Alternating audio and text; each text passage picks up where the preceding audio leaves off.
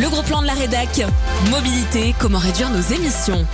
Un podcast réalisé par Mathieu Message et Lucas Pierre, épisode cinq. Bioéthanol, G P L ou hydrogène, ces solutions sont-elles efficaces ?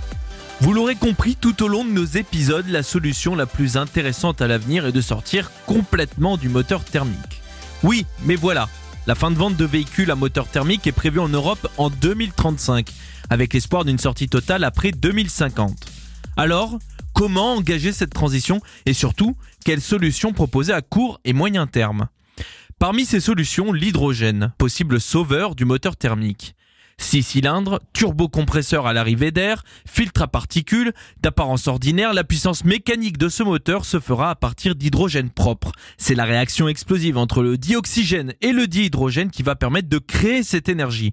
Une technologie qui n'est pas encore maîtrisée et qui pourrait ne pas correspondre à toutes les attentes, selon le chercheur sur la transition énergétique des transports, Aurélien Bigeot. En effet, il y a des risques qui vont être un des défis du développement de l'hydrogène. La particule d'hydrogène est très fine, du coup il va y avoir des risques de fuite dans les réservoirs, et cetera. Donc voilà, il y a des défis techniques qui vont nécessiter plutôt de le garder pour les modes de transport qui sont les plus difficiles à, à décarboner via d'autres types de solutions. Le vingt janvier deux mille vingt-trois, par exemple, cinq personnes ont été blessées dans l'incendie d'un prototype de véhicule à hydrogène.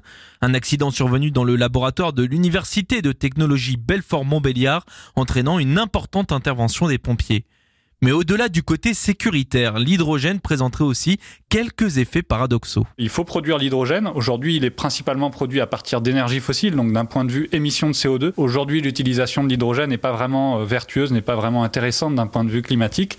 Et puis, du coup, va être plus coûteux aussi, parce que pour produire à l'avenir de l'hydrogène à partir d'un processus qui s'appelle l'électrolyse de l'eau, c'est-à-dire qu'on va casser la molécule d'eau pour obtenir de l'hydrogène, eh bien ça, ça va demander beaucoup d'électricité, plus que si jamais mais on utilise directement l'électricité dans un véhicule électrique avec une batterie. En tout cas, à chaque fois qu'il y a une transformation énergétique à faire, on va perdre une partie de l'énergie.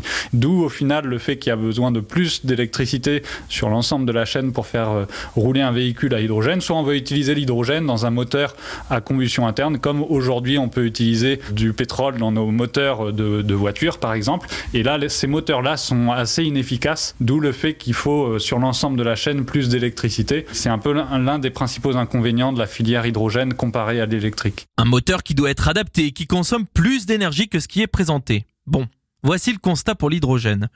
Alors, quelle autre solution ? Peut-être modifier le réservoir pour adapter son ancien moteur thermique. La crise actuelle des carburants a remis au goût du jour le bioéthanol, par exemple. Au vingt janvier deux mille vingt-trois, l'écart de prix est de soixante-seize centimes entre un litre de superéthanol et un litre de samplon quatre-vingt-quinze dix. À la pompe, le quatre-vingt-cinq se trouve autour d'un euro vingt le litre, ce qui fait de lui le carburant le moins cher. Quelle production permet d'atteindre ce prix ? Élément de réponse avec Nicolas Kurtzoglou du syndicat national des producteurs d'alcool agricole. Alors aujourd'hui, donc c'est blé, betterave, maïs, c'est zéro virgule six pour cent de la surface agricole utile nette des coproduits qui sont utilisés pour faire du bioéthanol. Donc c'est une surface extrêmement faible pour produire beaucoup d'énergie, puisque en fait on produit douze millions d'hectolitres de bioéthanol avec zéro virgule six pour cent de la surface agricole utile, et on peut faire rouler plusieurs centaines de milliers de voitures. Donc là on a de l'alcool et de l'eau, et ensuite on fait une distillation, et là on, on obtient de l'éthanol pur à quatre-vingt-dix-neuf virgule quatre-vingt-dix-neuf pour cent.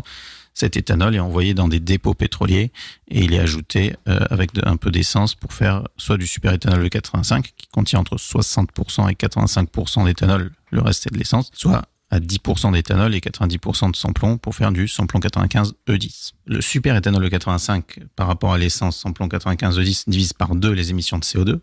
Le bioéthanol pur, on, dit, on fait moins soixante-dix-sept pour cent de gaz à effet de serre. C'est bon pour la qualité de l'air, puisqu'on divise par dix les émissions de particules fines par rapport à l'essence. Et puis pour, surtout pour l'indépendance énergétique. On peut produire notre carburant et notre énergie chez nous plutôt que d'importer du gazole russe. La, la France est le numéro un du nucléaire et, et c'est un peu moins connu, elle est le numéro un du bioéthanol aussi euh, en Europe. L'année deux mille vingt-deux a été une année particulière, avec une crise du carburant exceptionnelle. Un regain d'activité a donc été constaté du côté du bioéthanol, lui qui semblait un peu mis de côté à la fin des années deux mille dix. La consommation du bioéthanol s'est envolée de quatre-vingt-trois pour cent l'an dernier, soit plus de huit cent cinquante-quatre millions de litres sur douze mois. Il y a douze ans, il y avait à peine un pour cent des stations qui proposaient le quatre-vingt-cinq. Voilà, aujourd'hui, on est à plus de une sur trois, donc plus de trente-trois pour cent. Les volumes de superéthanol E quatre-vingt-cinq ont été multipliés par plus de dix. Effectivement, le, l'écart de prix entre le E quatre-vingt-cinq et l'essence sans plomb quatre-vingt-quinze de dix est aussi tout à fait significatif et fait que les gens ont envie de, de l'utiliser. Et tout simplement, il faut un peu de temps pour que la notoriété d'un produit euh, se fasse. Plus le produit est présent sur les totems des stations-service, plus on le voit, plus on a envie de l'utiliser, puisqu'il y a un écart de prix euh, substantiel. Alors, comment bénéficier de ce biocarburant ? Eh bien, soit en achetant un véhicule qui avance au bioéthanol, soit en faisant la conversion vers un boîtier Flex Fuel pour votre voiture actuelle et qui fait la conversion au niveau de votre réservoir. Sur les voitures essence d'occasion, c'est toutes les voitures qui sont immatriculées depuis deux mille un et après. Et ensuite, il faut qu'elles soient compatibles E dix, évidemment. Et donc, effectivement, vous allez en fait sur info quatre-vingt-cinq point f r et vous avez la liste des quatre fabricants de boîtiers E quatre-vingt-cinq et sur chacun, il y a la liste des garagistes qui sont les plus proches de votre domicile et donc vous pouvez ensuite demander un devis à chacun. Mais est-ce un carburant d'avenir ? Dans un tableau comparatif permettant de choisir l'énergie de votre future automobile propre, l'Automobile Magazine a classé chaque énergie selon ses avantages et ses inconvénients. Le bioéthanol est présenté comme la solution optimale pour être plus performant et plus propre afin de rouler à la fois en ville, sur route et sur autoroute. On a fait des petits calculs en passant seulement de zéro virgule six pour cent à un pour cent de la surface agricole utile. On passe de douze millions d'hectolitres à dix-huit millions d'hectolitres de bioéthanol et avec des voitures qui sont de plus en plus hybrides et hybrides rechargeables, donc qui consomment de moins en moins de litres de carburant liquide par cent kilomètres, on peut faire tourner plus de cinq millions de, de voitures. Et donc c'est en gros euh, dix-sept pour cent du parc automobile euh, qui pourrait être euh, abreuvé entre guillemets de superéthanol avec seulement un pour cent de la surface agricole utile. Il y a des solutions qui sont disponibles là et il y a un certain nombre d'industriels qui peuvent euh, à la fois au niveau euh, voiture, boîtier et euh, distributeur de carburant proposer euh, des solutions. Donc, euh, sur les immatriculations de voitures neuves, on voit des fortes augmentations pour des voitures euh, hybrides. Alors aujourd'hui, c'est plutôt des hybrides essence pure. On peut espérer que ce soit des hybrides essence avec un boîtier éthanol ou des hybrides Flex quatre-vingt-cinq d'origine. Ça permet déjà de décarboner extrêmement fortement. Nous-mêmes, on a commandé une étude à l'I F P E N pour analyser en analyse de cycle de vie les émissions de, de, de gaz à effet de serre.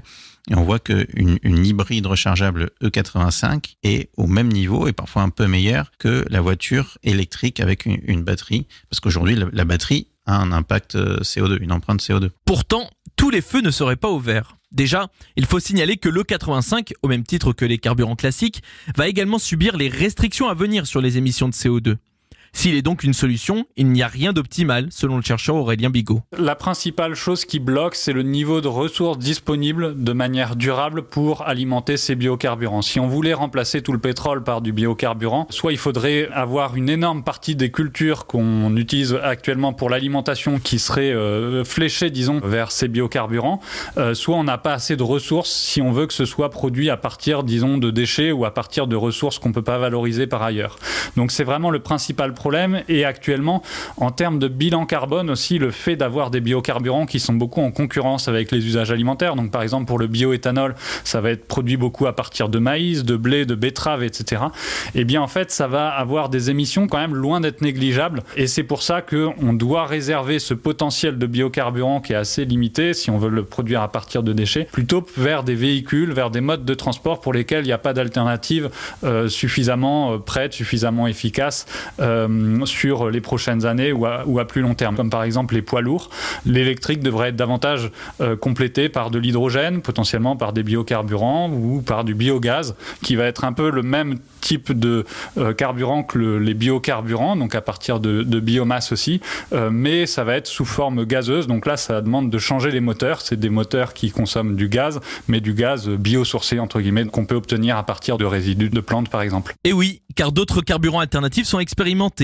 Le gaz de pétrole liquéfié, ou G P L, qui est issu du pétrole et constitué principalement de butane et de propane. Le gaz naturel véhicule, ou G N V, est quant à lui essentiellement composé de méthane.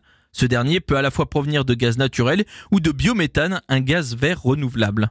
Mais ce n'est pas la solution idéale. Déjà, parce que les pompes se font plus rares, mais aussi parce que leur composition ne présente pas une alternative très décarbonée. Autre solution évoquée, l'huile de friture. Alors attention, seuls les moteurs diesel peuvent la supporter. Le législateur conseille un mélange de trente pour cent d'huile usagée pour soixante-dix pour cent de diesel et surtout pour des moteurs anciens. Difficile donc de voir ce carburant comme un carburant d'avenir, même si le Sénat a donné son feu vert à la législation de l'huile de friture usagée comme carburant pour des véhicules appartenant à une entreprise ou une collectivité. McDonald's, par exemple, utilise sa propre huile pour ses camions de transport. Pour le chercheur Aurélien Bigeot, le potentiel reste donc limité. Le potentiel de production pour ces biocarburants qu'on appelle de seconde génération, donc à partir de déchets, typiquement l'huile de friture, au lieu de l'acheter, c'est très intéressant de la transformer en biocarburant et puis euh, de pouvoir l'utiliser dans des, dans des véhicules. Mais on voit bien que l'huile de friture a un potentiel euh, qui reste assez limité. On ne va pas se mettre à tous manger des frites à longueur de journée exprès pour avoir plus d'huile de friture pour alimenter nos voitures, nos camions, et cetera. Euh, donc ça veut dire qu'il y a un potentiel qui peut être utilisé, mais il sera forcément limité. Et à ce moment-là, bah, autant développer le potentiel qui existe, mais il ne faut pas compter dessus comme une solution de masse à l'avenir pour décarboner les transports. Voilà donc pour ces quelques solutions alternatives. L'ADEME, agence de la transition énergétique, considère que l'électrification du parc automobile est un levier incontournable. Mais elle n'est pas suffisante pour que la transition soit pleinement efficace sur les plans environnementaux, sociaux et économiques. Il faut donc passer par un mix. Et pourquoi pas imaginer, selon les utilisations et les distances parcourues, passer sur une hybride électrique bioéthanol. Une hybride qui réduirait encore plus nos émissions, plus qu'une hybride avec essence ou juste un véhicule essence ou diesel. Pour découvrir plus d'éléments autour des nouvelles mobilités et des solutions pour réduire nos émissions de gaz à effet de serre, eh bien rendez-vous sur notre site internet et notre application. Quant à moi, je vous dis à bientôt.